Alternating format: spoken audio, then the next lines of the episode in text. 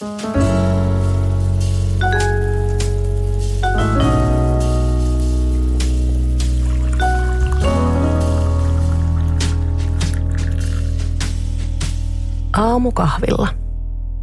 Mä oon Henrikka Reinman ja tää on Aamukahvilla.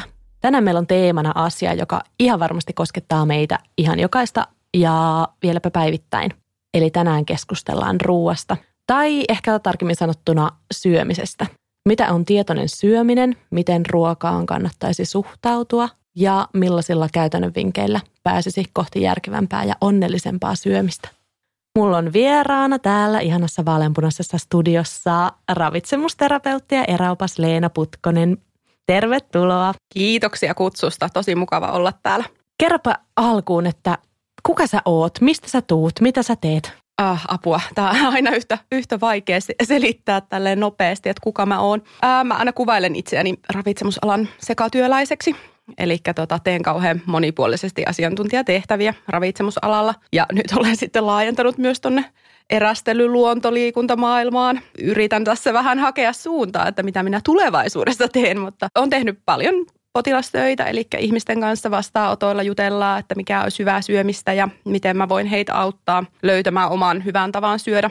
Ja sitten kouluttanut, luennoinut hyvin paljon, puhunut kaikenlaista kirjallisia töitä. Kolme tietokirjaa kirjoitellut. Että. Minkä nimisiä tietokirjoja? No ensimmäinen oli superhyvää suolistolle, sitten tuli ruokamysteerit, tämmöisiä eettis, ekologis, terveellisen syömisen juttuja.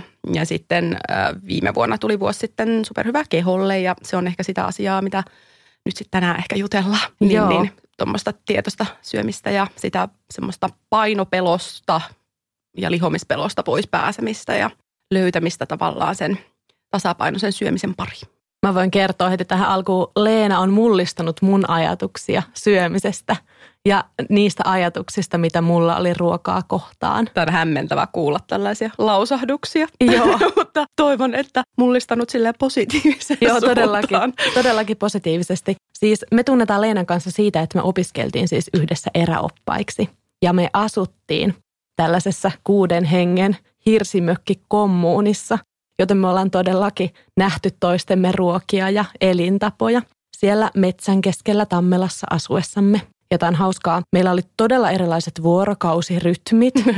mä, mä olin se, joka heräsi ihanaan uuteen aamuun ja joi sitä kahvia rauhassa, kun Leena sitten ärtyneen ja vihaisen olosena kömpii sängystään ja aloittaa tämmöisen yksin puhelun, jota me kutsuttiin kämppisten kanssa Leenan aamurageksi.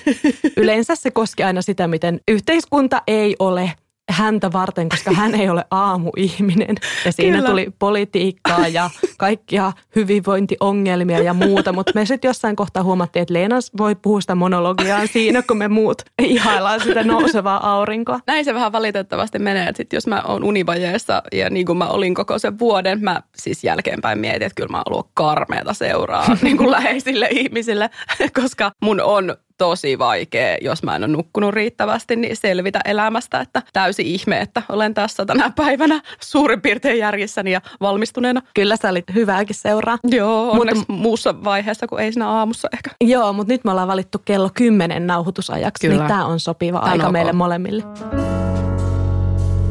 Miten sä oot päätynyt tälle alalle? No, mä tota, rakastan ruokaa. Mä oon aina rakastanut. Mä oon siis polvenkorkusesta asti kokannut ja leiponut. Eli mä olen työntänyt sen keittiötuolin tuohon pöydän ääreen ja, alkanut vispaamaan kermavaahtoja kakkuun varten ja kiipeilyt siellä, että ylän hyllyille. Ja sitten sit mä tota, haaveilin yläasteella, kun mä asunut tuon Namibiassa, niin siellä on villieläinten kanssa oltu luonnonpuistoissa tekemisessä. Mä haaveilin tuosta tota, eläinlääkärin ammatista. Mutta sitten mä lukiossa oli vähän että ei hitto, että ei tämä oikein nyt lähettää kemia ja fysiikka. Ja sitten tuli välivuosi ja mä mietin, että mitä hittoa mä alan tekee. Kunnes mä muistin, että mä olin kuullut tällaista ravitsemustiedealasta, koska meidät pakotettiin lukiossa käymään semmoinen esittelypäivä yliopistolla. Mahtavaa, että pakotettiin. Pakotettiin, pakolla olen mennyt sinne kuuntelemaan tämän. Ja sitten mä tajusin, että hetkonen, hetkonen, hetkonen, että siinähän on semmoinen aika fuusio, että, että on niinku käytännön juttuja, mutta sitten on myös niinku tiedettä, koska kyllä mä oon aina ollut tämmöinen tiedennörtti. Niin sitten mä kekkasin, että sehän voisi olla hyvä Ja se on ollut hyvä päätös, että vaikka eräopasjuttuja olen tehnyt ja muuta, niin en mä halua jättää missään mielessä ravitsemusmaailmaa, että kauheasti tykkään siitä. Ja musta se on niin kuin joka päivä hirvittävän jännittävä ja kiinnostava. Sitten sulla on itselläs myös ärtynyt suoli, Joo, oireyhtymä, kyllä. eikö näin? Kyllä vaan. Se ei ole sinällään vaikuttanut mun ammatinvalintaa, että se on ehkä semmoinen poikkeustarina, koska aika monella se menee niin, että, että on just jotain omia oireita tai joku erityisruokavalio tai vastaava ja sitten niin kuin hakeutuu alalle. Mutta mulla mul se tuli ehkä, on mulla ollut lapsesta lähtien niitä oireita, mutta sitten kunnolla tavallaan vasta ylä, ö, yliopistossa alkoi ne ihan pahimmat oireilut ja sitä sitten tutkittiin vuosikaudet ja sitten mä valmistuinkin ja vieläkin ne oireili ja kaverit oli, ehkä siihen aikaan oli ärtyväs, oli rageet aina, aina silloin tällöin, koska se oli aika rasittava vaiva. Sitten mä onneksi ystäväni oli kuullut FODMAP ruokavaliosta ja sitä kautta sitten sain avun. Toki siihen liittyy paljon paljon muutakin sitten selvisi, kun aloin asiaan perehtymään. Niin se on kyllä antanut tosi paljon, että vaikka onhan se ärsyttävä vaiva, mutta täysin hallittavissa ja sen kanssa pystyy elämään hyvää elämää. Niin, sen olen oppinut. Ja sen mä tiedän, että sä siitä FODMAPista vaikka tiedät tällä hetkellä ihan valtavasti. Että oot varmasti Suomen, uskallanko sanoa ykkönen tässä asiassa. Tämä on paha kysyä henkilöltä itseltään. mun mielestä, mun mielestä Suomen ykkönen. Mutta mulla ei ole itselläni mitään tällaisia suolivaivoja, mutta silti mä oon saanut tosi tosi paljon sun jutuista mun omaan syömiseen ajatuksia ja myös käytännön vinkkejä. Mä aloitan kysymällä tämmöistä – aika intuitiivistakin kysymystä mutta ja jopa filosofista. Mitä sun mielestä syöminen on? Syöminen on hengissä selviämisen kannalta välttämätön osa meidän elämää. Sitä ei voi niin kuin erottaa siitä ja sen takia musta on tosi outoa tai huolestuttavaa ollut seurata tämmöistä diettikulttuurin vaikutusta ihmisiin, kun syömisestä ja ruuasta tehdään ikään kuin vihollinen. Ja siihen uhmaa tavallaan koko, jos nyt mennään filosofisiin pohdintoihin, niin se uhmaa tavallaan koko sitä meidän käsitystä hyvästä elämästä. Tavallaan se elämän lanka ollaan, niin kuin pidetään sitä jotenkin pahana. Ja se on musta todella kierroutunut ajatus. Niin on se outoa, huomaa niin omissa ajatuksissakin viime varmaan vuosikymmenen aikana, mm. että on kääntynyt silleen, että voi ei, mitä mä tästä ruuasta saan. Mm. Et enemmän kääntynyt aivot siihen, että mitä kaikkea huonoa sieltä voi tulla. Joo. Kun ja tuntuu, se on paha. Joo, koska tuntuu, että sit sun juttujen avulla mä oon saanut käännettyä sitä aika paljon siihen, että mitä kaikkea mä ihanaa ja Ihana, hyvää joo, mä nimenomaan. saan tästä ruuasta. Se on se mun viestinnän tavallaan perussanoma, että, että nautittaa siitä hyvästä ruuasta ja myös ehkä uskalletaan haastaa sitä meidän käsitystä, mitä on hyvä ruoka. Koska meille on niin kuin kaupalliset suuryritykset markkinoineet vuosikymmeniä, että tavallaan semmoinen roskaruoka ja, ja tota, roskaruoka on termi, jota mä itse paheksun. Kiva, meni sanomaan se tuohon sitten. Voit no, keksiä nyt uuden termin. Ei haittaa, se saa olla siinä, koska se on inhimillistä, että me käytetään semmoisia termejä. Termejä, jotka on niin syvällä meissä. Mm. Että meidän, kukaan meistä ei ole säästynyt siltä viestiltä, että minkä tyyppinen ruoka on niin kuin olevinaan moraalisesti pahaa ja minkälainen on sit sitä hyvää. Mutta ne on tosi mustavalkoisia ne käsitykset ja näinhän se ei koskaan ruuassa oikeastaan ole.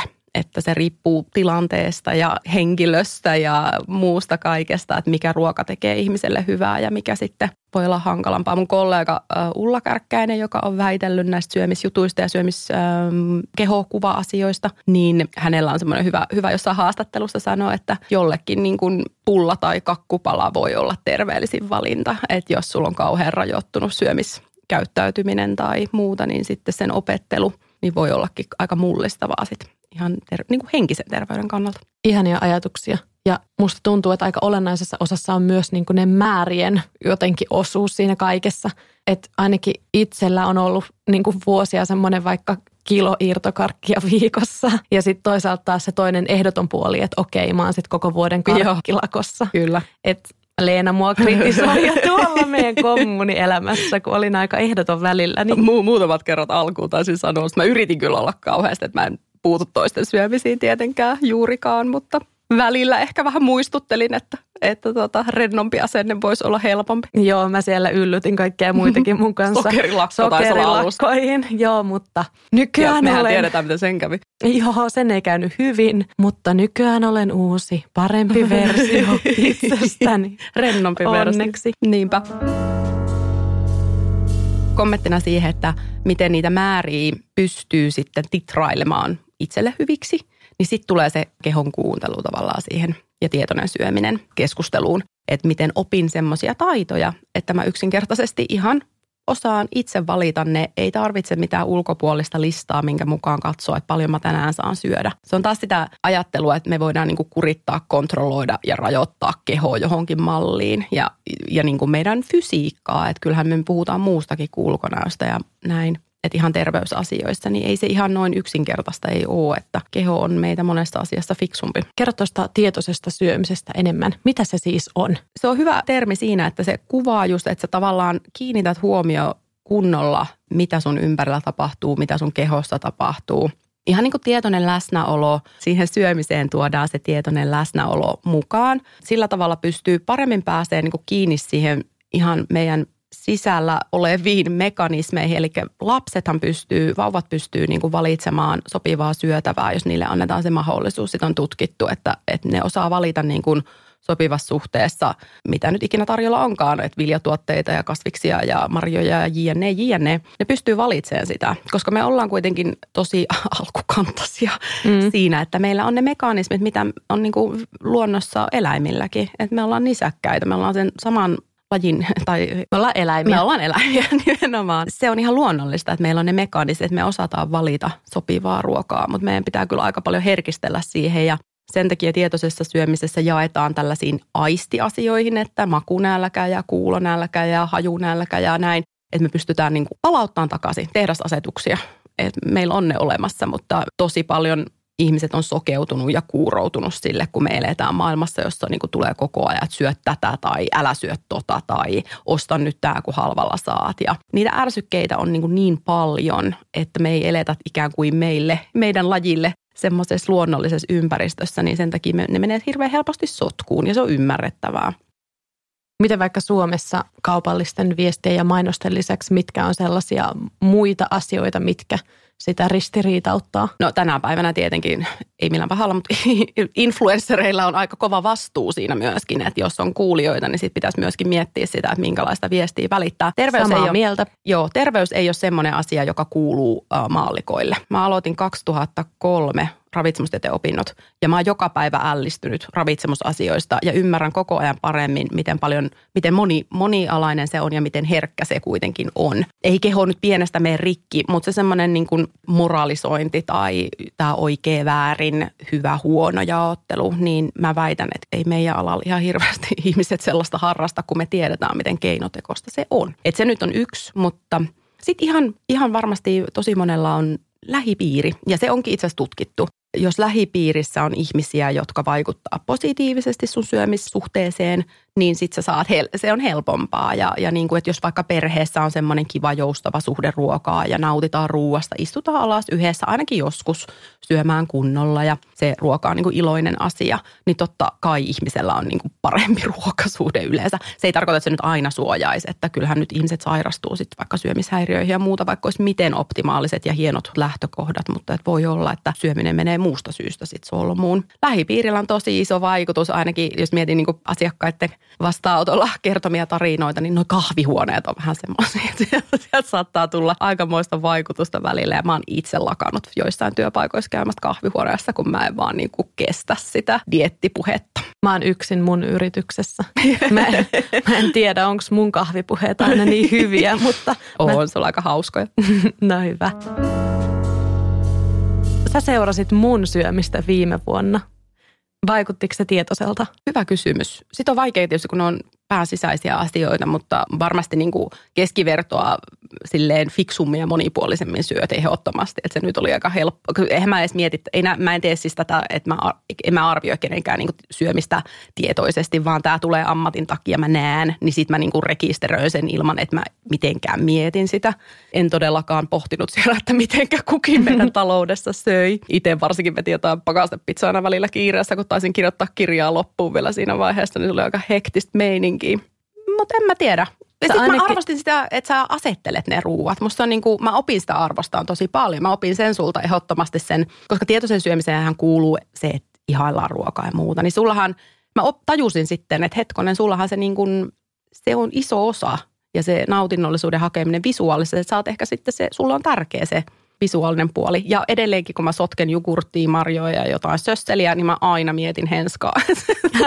että henska ei kestäisi tätä annosta ollenkaan. Mä olisinkin kysynyt, että onko tämä sun mielestä tämä estetiikan hakeminen ruokatilanteisiin, niin onko se turhamaista tietosta vai mitä se on, mutta sä näet siinä myös Ehdottomasti paljon, paljon, paljon hyvää kyllä. Ja samoin niin kuin, ihmiset paljon sitä kritisoidaan, että ihmiset kuvaa ravintolasta tai muuta tämmöistä. Mutta mun mielestä se voi olla myös jollekin ihmiselle, ei mistä me se tiedetään ulkopuolelta, ei me voida arvostella toista. Jollekin se voi olla nimenomaan sitä tietosta, että vau, miten ihana. Kyllähän mäkin otan, jos on tosi magea joku jälkkäri tai muuta, niin totta kai mä kaivan kännykän siinä kohtaa, sille kattokaa nyt miten hieno. Että et ihan vaan sen nautin ja sen ilon takia, että vautsi, vähän siistii. Niin ja tuntuu, että niiden silmien kautta sit voi saada niin paljon enemmän irti siitä ruoasta. Ja niin käykin. Ja sitten se on myös tuon ruoan sulatuksen kannalta tosi oleellista. Elikkä, Oikeasti? Joo, joo. Eli meidän silmät lähettää lähettää kuitenkin sitä aivojen kautta suolistoon viestiä, että kohta alkaa tulla ruokaa. Että laitapas koneet käyntiin ja ruoansulatusentsyymit toimimaan. Että kyllä se kuuluu ehdottomasti siihen. Sen takia, tai sen takia ei suositella sitä, että luettaisiin tai katsottaisiin telkkaria hirveästi. Noin niin kuin sinkkuihmisenä aika monta vuotta olleena, niin musta on vähän liikaa vaadittu, että, että tuijottaisiin vaan seinää siinä. Samaan aikaan mun, syö. Et sit mun mielestä siinä voi mennä vähän sellaista keskitietäkin, että tuo sen mielen siihen aterian alkuun, että minkälainen ruoka on ja onpas hienon näköinen ja onpas kiva ja ihana päästä syömään. Ja ehkä sit ei niinku ihan tarvi joka suupalaa siinä sit hekumoida, mutta että alkuun. Kyllä mä muistan lapsena, meidän perheeseen niinkään, mutta koskahan hoitopaikalla vai olisiko ollut sit kerhoissa ainakin oli se ruokarukous. Niin sehän on semmoinen pysähtyminen aterian äärelle ennen mm. syömistä, niin se on kyllä musta ihan hyvä tapa. Ja ja niin kuin siihen voi liittää sitten tuoksut ja visuaalisen yleisesti sitten sen tilanteen, että kenen seurassa siinä on ja muuta, niin, niin, niin tuota, ne on hyviä elementtejä kyllä. Niin onhan toi mun mielestä siisti tapa, että on se sitten uskonnollinen rituaali tai ei, niin se, että kiittää siitä ruuasta ja pysähtyy huomaamaan ylipäänsä, että se ruoka on menossa pian suuhun? No se on tietoisen syömisen kuuluukin aika paljon sitä kiitollisuusharjoittelua että, tai ajatuksena, että voi miettiä siinä, että mistä tämä ruoka tulee ja kuinka monen käsien kautta se nyt on kulkenut hyvä juttu, että, että siellä maanviljelijä innoissaan viljaa viljellyt ja kaikkea muuta, että osa tekee tätä. En itse ehkä välttämättä joka aterialla mieti näin, näin monimutkaisesti, mutta se kiitollisuusajatus kuitenkin on musta ihan hyvä tällaisena yltäkylläisyyden aikana, niin sekin on tärkeää tärkeä. Nämähän ei oikeastaan ole mitään kauhean vaikeita asioita sinänsä, mm. vaan ihan tavallisia ja arkisia. Mutta no. tuntuu, että me ollaan vaan vieraannuttu niistä tosi kauas. Kyllä, ja sen mun mielestä, tai sen takia mä oon niinku semmoista sääntösyömistä vastaan, että mä käytän tätä termiä yleensä, että kun se vie niin paljon sitä iloa siitä, että kuka nyt haluaa sit jotain kymmenkohtaista listaa noudattaa, että teen näin. Niin on niin paljon semmoista puoskaripuhetta ja mm. että syö pelkää pekonia, niin joo, pääset jo. taivaaseen. Joo, just, niin joo. Tuntuu, että ei melkein ole jaksanut viime vuosina enää edes kuunnella mitään ravintopuhetta, kunnes Ymmärrän. taas muisti, että onhan sitä ihan fiksuakin puhetta. Ymmärrän ihan paljon. täysin, ihan täysin. Mutta sitten on valitettavasti, kyllä se vielä on, mä mietin omaa kymmenvuotista niin työuraani, niin kasvamassa määrin on sitä puhetta, mutta kyllä se vielä, kun tuntuu, kun kuuntelee noita, varsinkin mulla on kavereita tuolla vielä enemmän siellä semmoisella hyvinvointisektorilla, että itse ehkä vähän enemmän lasken itseni mielelläni te- terveydenhuoltoalalle, niin kun kuuntelee heidän sitä puhetta siitä, että miten ihmiset innostuu kaiken maailman uusista dieteistä edelleen, niin ehkä se realiteetti mulla on se kuitenkin, että vielä enemmän kaivattaisiin sitä semmoista sallivaa ja innostavaa puhetta. Ja tämä ei tarkoita sitä, että mä kannustan, että syö karkkia. Että tämä on myöskin ymmärretty tietoisessa syömässä aika monesti myös meidän alan ihmisillä välillä. Olen saanut palautetta. Niin sitähän se ei tarkoita. Vaan se tarkoittaa just sitä, että haetaan niitä, että ihan aidosti oikeasti meillä on ne mekanismit kehossa. Meidän makuaistin, niin kuin miten se on kehittynyt tai mitä makuja me sieltä haetaan – niin ne ohjaa tavallaan meidän syömistä. Et me esimerkiksi proteiini on vaikka semmoinen, että siellä on ne tietyt aminohappu, semmoiset umamimaut, eli se lihaisa maku, oot ehkä kuullut joskus mm. termi, niin se on just semmoinen, että se tavallaan ohjaa meitä valitsemaan sitä ruokaa, koska me, me tarvitaan sitä ehdottomasti ja se pitää olla semmoista tiettyä tasoa siellä. Samoin sitten, jos mietitään makeeta, niin sieltä tulee energiaa, että hyvä juttu, marjat, hunaja, hedelmät, eli ne on niin luontaisesti makeita, niin nehän on ollut tosi, tosi tärkeitä meidän selviämismekanismi. Että siellä on paljon semmoista, että mitkä meillä niin auttaisi valitsemaan terveellistä syömistä, että, että sit jos sille keholle antaa karkkia siinä tilanteessa, kun pitäisi syödä hedelmää, mitä se tavallaan tarvitsee, niin sitten se voi ollakin, että se on vähän ongelmallista se syöminen, mutta sitten mennään siihen lisäanalyysiin, että no miltä se tuntuu tai oot sä terveenä pysynyt tai pohditaan sitten, jos on niinku asiakkaankaan, niin sitten pohditaan vähän sitä, että no kumpis näistä nyt oikeasti on, on sitten loppupeleissä fiksumpi valinta, niin kyllä suurin osa sitten tajuaa ja hokasee, että hetkone, että taitaa olla kuitenkin, että se NS-terveellisempi siellä on sitten loppujen lopuksi myös se, josta tulee parempi olo. Joo, ja sitten kun miettii itse sitä ekaa impulssia, mm. mikä saattaa olla vaikka nälkäisenä se, että okei, tekispä mieli suklaata. Mm. Ja sitten kun miettii vähän tarkemmin, että miten mulla oikeasti mm. tekee mieli, miten mun kroppa oikeasti ehkä kaipaisi, niin Kyllä. se harvoin kuitenkaan on suklaa, koska Jep. muistaa – ja tietää jo sen, että mikä jälkiolo siitä tulee, vaikka kyllä. se siihen hetkeen olisikin hyvä. Kyllä, ja mä sanon yleensä sitä, että on täysin ok, ja kyllä mä vetää sen suklaapatukan kiireessä, jos tarvii energiaa ja oot jossain nopea pysähdys jossain linja-autoasemalla, pakko nyt vaan jotain saada ennen seuraavaa etappia tai muuta. Et ei, siinä ei ole sinällään mitään niinku ongelmaa, mutta semmoisena pitkäaikaisena ratkaisuna, niin että jos on nälkä, niin kyllä nälkään kannattaa vastata ensin syömällä niinku vähän monipuolisemmin. Ja sen jälkeen otetaan ne vähän sokeripitoisemmat jutut tai jotkut raksut sieltä, niin ne on sitten semmoista mielihyvää ruokaa. Mä käytän sitä ilmaisua monesti, että niitä syödään sen takia, että ne maistuu meidän suussa hyvältä ja, ja ne on niinku kiva rentoutumisen merkki monesti myöskin, että ehkä se symbolinen arvo on niissä usein suurempi kuin sit se välttämättä se fyysinen nautinto, mikä sitten seuraa. Ja itse vaikka huomannut irtokarkkien kanssa, että mä ehkä enemmän tykkään siitä ajatuksesta Joo. ja siitä valintaprosessista Kyllä. ja niistä niin kuin siitä visuaalisesti, kun ne siellä pussissa Jep. killuu. Ja. Mutta mä oon tehnyt vaikka sääntöjä, että mä otan vaikka 20 kappaletta Niinpä. irtokarkkia. Mulla tulee siitä parempi mieli kuin siitä kahdesta kilosta. Juu, ja sitten mä tajusin joskus lukiossa jo ennen siis opintoja. Mä aina kävin niin lukiosta, mä kävin, meillä oli joku Calypso taisi olla se karkkikaupan nimi vielä. Kuopiossa olin lukiossa ja sitten mä kävin aina sen karkkikaupan kautta. Otin sieltä perjantai-karkit ja sitten mä niin jossain vaiheessa tajusin sille, että en mä kauheasti edes välitä näistä irtokarkista. Että mä teen tätä nyt vaan sen takia, kun tiedätkö, se on niin nuorisokulttuuriin kuuluva tapa syödä irtokarkkia. Sitten mä mustutan siellä sängyllä meidän kimppakämpässä ja tajuan, että en mä nyt ihan hirveästi välitä näistä. Tähän päivään mennessä niin en ole mikään kova karkinsyöjä, että olisi varmaan huomannut. Kyllä mä syön suklaata ja tällaista, niin kuin, suklaata syön kyllä päivittäin varmaan, mutta muuten niin en ole mikään semmoinen, että nytpä minun pitää joku megapussi ostaa. Onko sun mielestä ruoka saanut liian suuren merkityksen ihmisten elämässä, liian suuria mittasuhteita? Tuntuu, että ruoka on tosi monelle osa identiteettiä. Miten sä näet sen asian? Se on varmaan kaksi jakoinen. Eli osa ei ole kiinnostunut yhtään, että niin kuin ravitsemusterapeuttina näkee koko skaalan, niin sitten se tosiasia, että joitain ei kiinnosta se ruoka niin pätkän vertaakaan, vaikka se voisi niin olla ihan hyvä heidän terveyden ja jaksamisen kannalta pikkusen kiinnostaisi. Mm. Et ei, ei, ei sille, että se valtaa koko elämän, mutta siis silleen ihan, että vaan miettii, että no mitäs mä laitan tällä viikolla ruuaksi ja mitäs mä ostan kaupasta. Se taso itse asiassa riittää hyvin monelle, joka ei ole siis sen suuremmin kiinnostunut. Mutta joo, on paljon sitä, että se ruoka sitten tulee niinku keskiöön siinä elämässä ja alkaa hallita sitä, että sen ehdoilla tehdään hirveästi asioita. Mutta tosiasia, että vaikka se on se niinku meidän elämänlanka ja, ja tosi tärkeä osa meidän hyvinvointia ja, ja näin, niin sitten kuitenkin toivoisi, että se ei, se ei veisi ajatuskapasiteettia ihan valtavasti.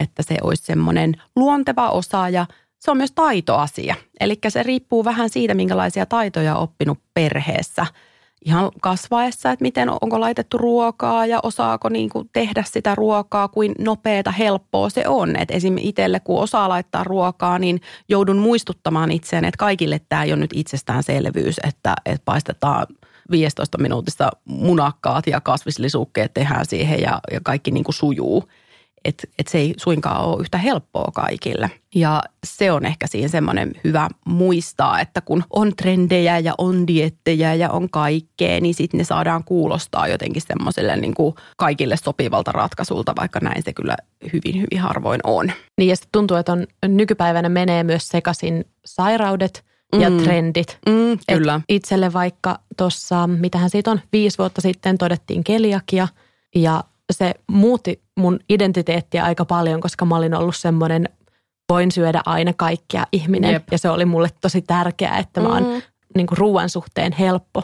Okei, sitten mä oon lopettanut myös lihansyönnin, mm. että mulla on muutenkin rajoitteita mun mm. ruokavaliossa, mutta joskus tuntuu hassulta, että se keliakkia ja vaikka mun valinta olla syömättä lihaa niputetaan samaan. Joo, sepä, vaikka eihän siitä ole just kyse. Sama sitten tuossa FODMAP ruokavaliossa, joka on niin kuin nimenomaan herkkä vatsa sille, että se ei ole mikään kaiken kansan juttu, mutta kun se on vaan se ärtyvä suoli niin yleinen, niin sitten tietenkin siitä johtuu, että joku aika iso osa hyötyy siitä. Toivoisin sitä ymmärtämystä siihen juuri, että keliaakikko joutuu valitsemaan eri syistä ja, ja toisaalta sitten ihmisillä on eettiset syyt syödä tietyllä tavalla. Ja sitten on ihan muut syyt, että on ne allergiat, jotka voi olla vakaviakin ja ne seuraamukset sitten niistä kontaminaatioista tämmöisistä, että menee, menee ruuat sekaisin, niin voi olla aika vakavia. Ja sitten tulee se, että sitten tulee nämä tämmöiset vapaaehtoiset äm, erilaiset yleensä laihdutukseen ja ulkonäköön liittyvät dietit ja kuurit, jotka on niin kuin mulle myös tosi vaikea tajuta, kun mulla on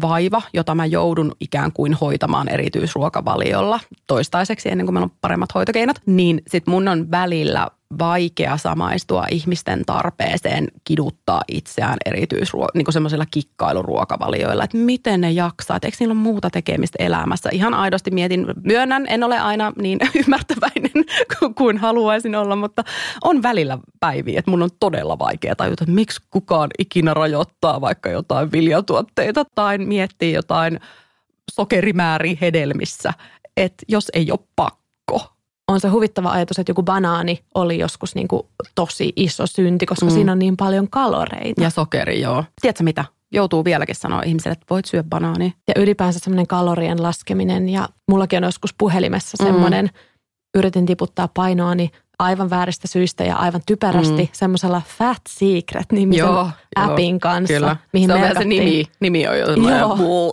joo, ja siihen merkattiin pelkästään kalorit. Oh se ei Joo. auttanut kyllä mua. Ja sitten hei, ihan tämmöinen pikku paljastus, että se kalorilaskenta on aivan yhtä turhaa hommaa, että se virhemarginaali on niin jättimäisen suuri, et ihan siinä, että miten laskennallisesti paljonko ruoassa energiaa, niin se virhemarginaali on plus miinus 20-30 prosenttia.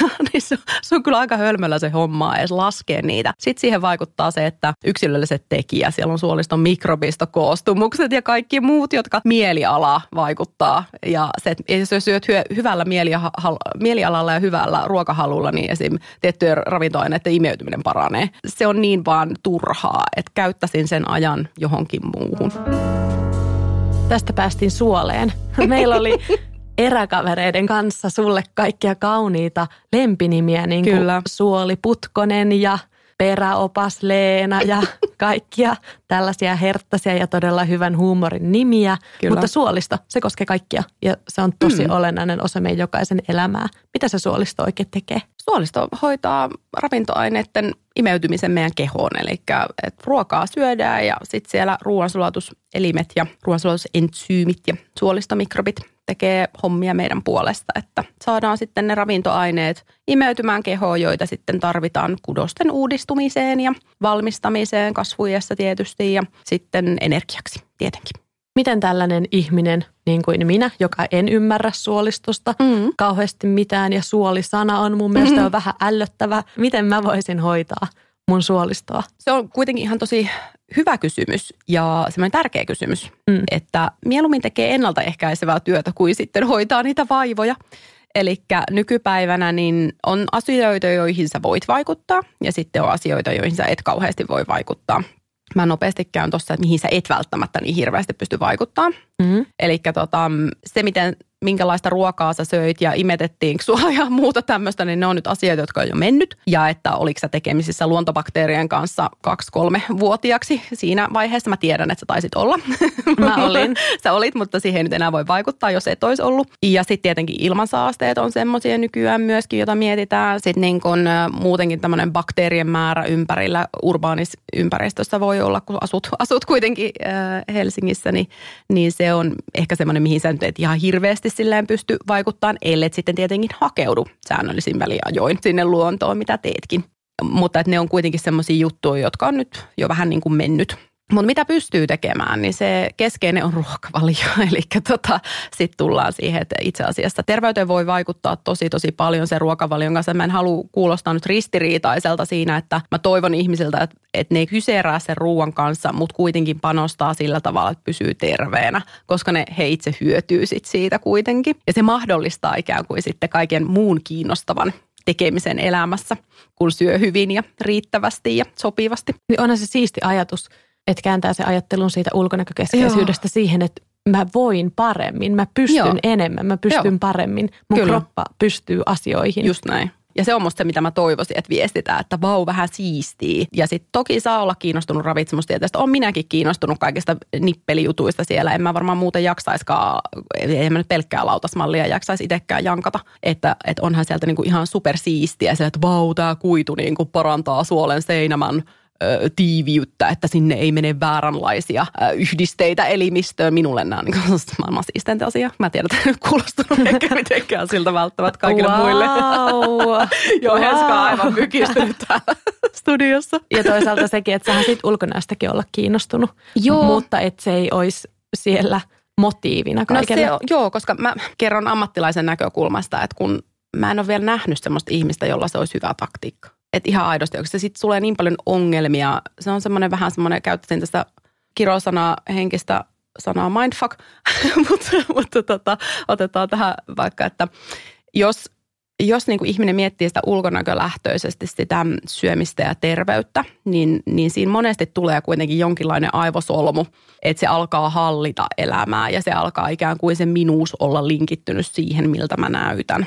Ja se ei vaan vastaanottotyöstä olen oppinut, että kun ei näytä toimivan kauhean hyvin siinä semmoisen, myös pitää miettiä, että henkinen terveys, jos sä stressaat koko ajan sun ulkonäöstä ja, ja näin, niin tuota ei se kyllä kauhean hyvä, hyvälle kuulosta terveydenkään kannalta. Niin saa miettiä, totta kai, mutta mä toivoisin, että se olisi ehkä enemmän sitten semmoinen kakkos- tai alempikin semmoinen seuraus siitä, siitä niin kuin Ehkä joku 17. No ehkä seitsemän, joku semmoinen, että se on vähän alempana siellä prioriteettilistalla. Että ennen kaikkea enemmän sitä virtaa, energiaa ja terveyttä tehdä kiinnostavia asioita. Ja toki nauttia siitä ruuasta. Mä itse nautinoisin paljon korkeammalle kuin se ulkona siellä, että et, et, se on ihan ok seuraus kaikesta, mutta – mutta tota, en ehkä laittaisi sitä ihan vaan kun tiedän, että mitä monesti se ihmiselle tekee, kun sitä, sitä miettii liikaa, niin se ei ole kauhean kaunista katsottava.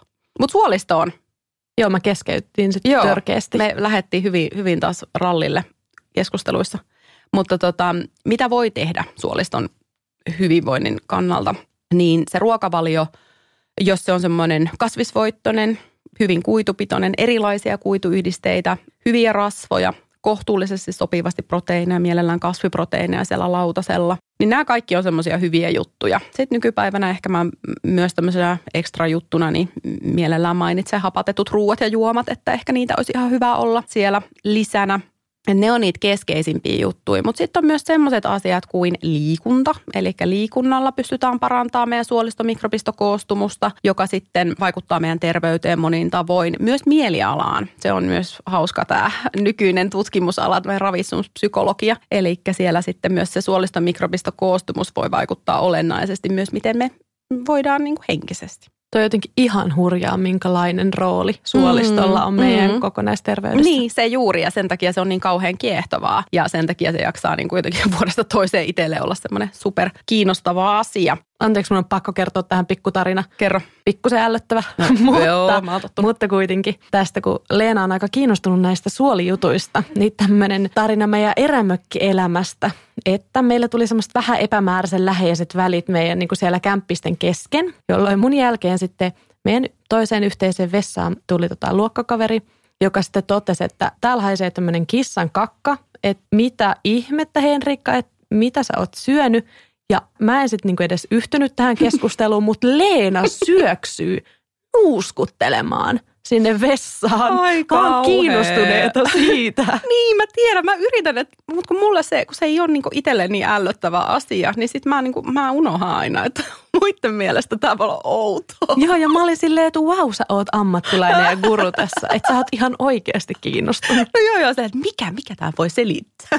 Heti aloin miettimään tietenkin, mikä sen voi selittää, mutta vaikea mennä sanomaan että ihan tarkalleen. Ja mikä se koktail nyt on, että mistä se syntyy, niin mä en osaa sitä kyllä ihan niin ammattilainen. Siinä pitäisi varmaan mikrobiologit ja kemistit osaisi varmaan auttaa tässä syväanalyysissä. Mutta eikö ole hyvä juttu, että myös itse vähän seurailee, millaista ulostetta omasta takapuolesta tulee. Ei liian fanaattisesti, mutta vähän. No, mä sanoisin näin, että tämä oli alkuun, kun aloin olla julkisuudessakin suolista asioista, niin toimittajat aina kysyivät, että no mistä tietää, onko suolista vai mä oon ihan sellainen, että kyllä se niinku tietää, että et sä voi niinku olla tietämättä, että sulla on suolista vaivoja. Että en mä siis mä en itse asiassa, mä tiedän, että oli aikana oli nämä olet mitä syöt brittiversiot, jossa ne saakeli tunki johonkin läpinäkyvään putkeen sitä shaisee ja analysoit sieltä. Ja se on niin ihan käsittämätön ajatus, että jos ei sulla ole ongelmaa sen kanssa, jos se tulee sieltä silleen niin sutjakkaasti ja that's it – eikä ole vatsavaivoja, niin ei sitä tarvi erikseen analysoida. Tämä on myöskin, mitä lastenlääkärit aina vähän pyörittelee silmiään, kun vanhemmat aina analysoi niiden vauvojen kakkaa. Siellä, niin kuin, että no se suolisto on ensinnäkin vielä ihan kypsymässä, että sieltä voi tulla vähän minkä näköistä tavaraa tahansa. Että joo, vähän voi toki seurailla, mutta ei sitä tarvitse sille syvä analysoida. Mä no, sitten niin. kysyn, että jos on vatsavaivoja, niin sitten mä kysyn.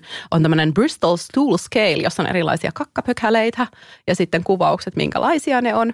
Ja sitten asiakkaiden kanssa käydään läpi, että no minkälaista tavaraa sul tulee ykkösestä seiskaan ja saa mainita kaikki mahdolliset, mitkä siinä on. No niin, mm. mutta jos ei ole mitään niin. hälyttävää, niin ei tarvitse Joo, tutkailla. ei erityisemmin. Että toki sitten jos niin kun huom, totta kai nyt vähän voi katsoa, että jos nyt tota, vessanpönttö on punaisena, niin sitten kansi mennä ehkä peräpukamia vähän hoidatuttamaan, tai jos on tummaa, niin sitten pitää mennä, koska se kielisi sitten verenvuodosta, mutta sitten olisi kyllä todennäköisesti ongelmia, että enpä usko, että tulisi tällaista tilannetta ilman, että olisi muutakin vaipaa.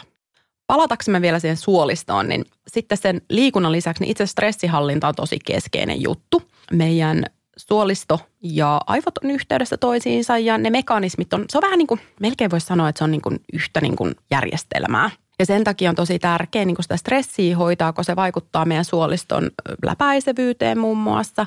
Eli tiedetään, että stressitilanteissa niin se falskaa ikään kuin se suoli vähän liikaakin. Ja se ei ole sitten pitkällä aikavälillä hyvä, että se on ok, jos neitä on tehty hassuja tutkimuksia. Muistaakseni äh, laskuvarjohyppääjiltä muun muassa katsottu niitä suoliston läpäisevyysasioita ja muuta, kun siinä tulee semmoinen hullu stressipiikki. Mutta sitten jos se on semmoinen krooninen stressi, niin se on eri asia. Että sitten se vaurioittaa ikään kuin meidän elimistöä pitkällä aikavälillä. Ja sitten sinne elimistöön pääsee semmoisia yhdisteitä, että meidän keho luulee niitä vaarallisiksi ja käynnistää tämmöisen matalaasteisen tulehduksen, joka liittyy tosi tosi moneen sairauteen, muun muassa myös mielenterveysongelmiin.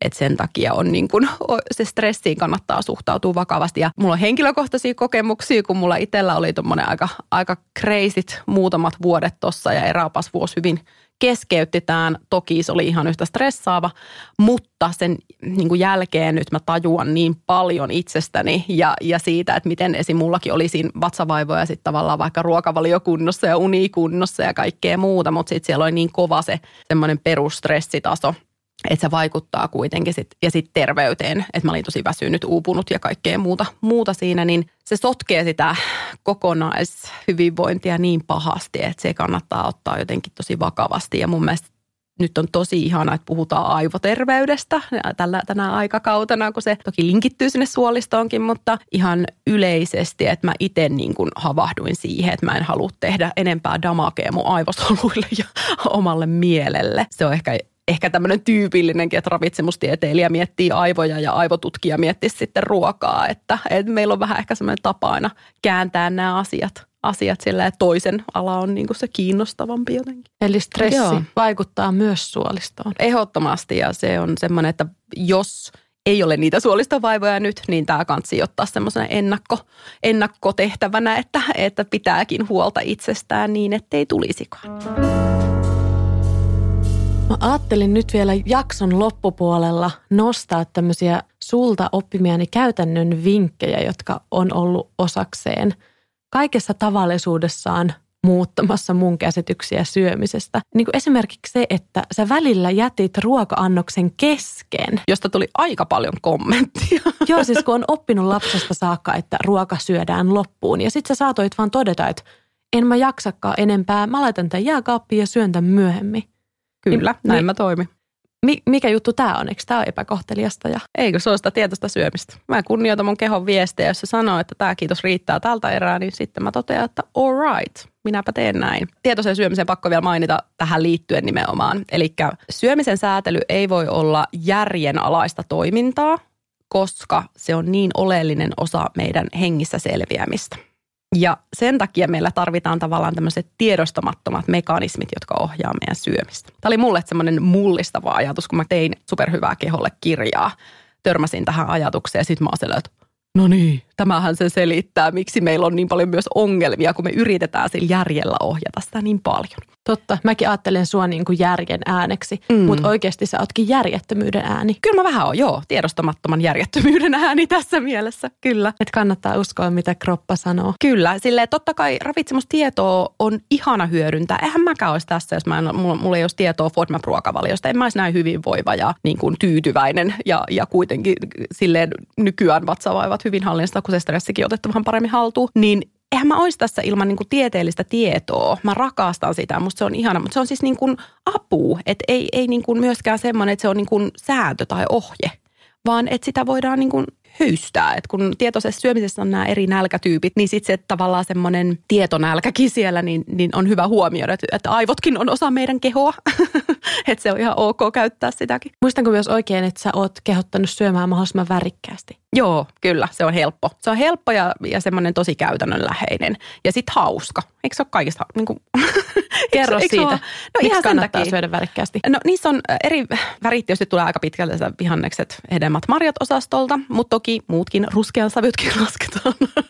Vaikka, vaikka en ruskea kastiketta ihan aina ymmärräkään. Mutta jos on eri, paljon eri väärejä lautasella, niin sitten tarkoittaa, että siellä on paljon ravintoaineita. Eli sieltä tulee vitamiineja, kivennäisaineita ja antioksidantteja. Ja antioksidantit monesti niin onkin väriyhdisteitä, niin se kuvaa sitä, että yksinkertaisesti silloin saadaan helposti niin kuin monipuolisesti kattaus sitten tarvittavia ravintoaineita. Ja on tärkeää saada ne ruuasta, että ne ei ravintoaineista kauheasti imeydy, että, että niitä, ne on vähän semmoista rahahaaskausta, että mieluummin kannattaa ruokakoriin satsata. Toi on musta ihana asia myös silmille.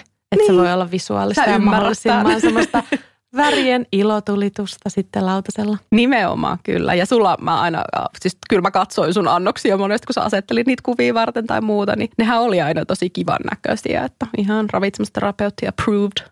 On kyllä surkea ruoanlaittaja, mutta mä osaan ne sämpylät asetella kauniisti. No se on hyvä.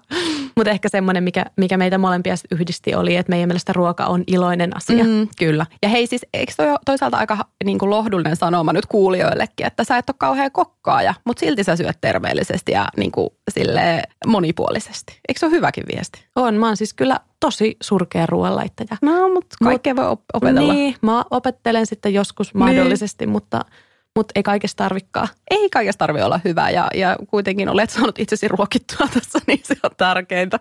Olen jäänyt varsin hyvinvoivana Kyllä. eloon. Mutta Leena, ihanaa, että olit keskustelemassa mun Tämä oli tosi kivaa. Kiitos kutsusta. Maalaisjärjettömyyden ääni. Mahtava. Otetaan uusi slogan tuosta mulle. Onko sulla viimeisiä terkkuja kuuntelijoille? Mikä olisi se, jos sä kuolisit tänään tämän lähetyksen jälkeen. No niin, niin positiivisesti lopetettiin. Voi paus. Onneksi me ollaan ystäviä. Jos tota, sä haluaisit jättää muutaman sen kuuntelijoille, niin mitä ne niin olisi koskien ruokaa ja syömistä? No mulla tuli vähän vahingossa tuossa blogia kirjoittaessa tämmöinen vuoden 2020 slogan. Riittävän hyvä on täydellinen. Ja sen mä toivon, että se pätee siellä syömispuolella myöskin ja ruoavalinnassa. Toi on ihana. Mennään tuolla. Mennään Salli- tällä. Sallivalla linjalla ilman diettejä. Just näin.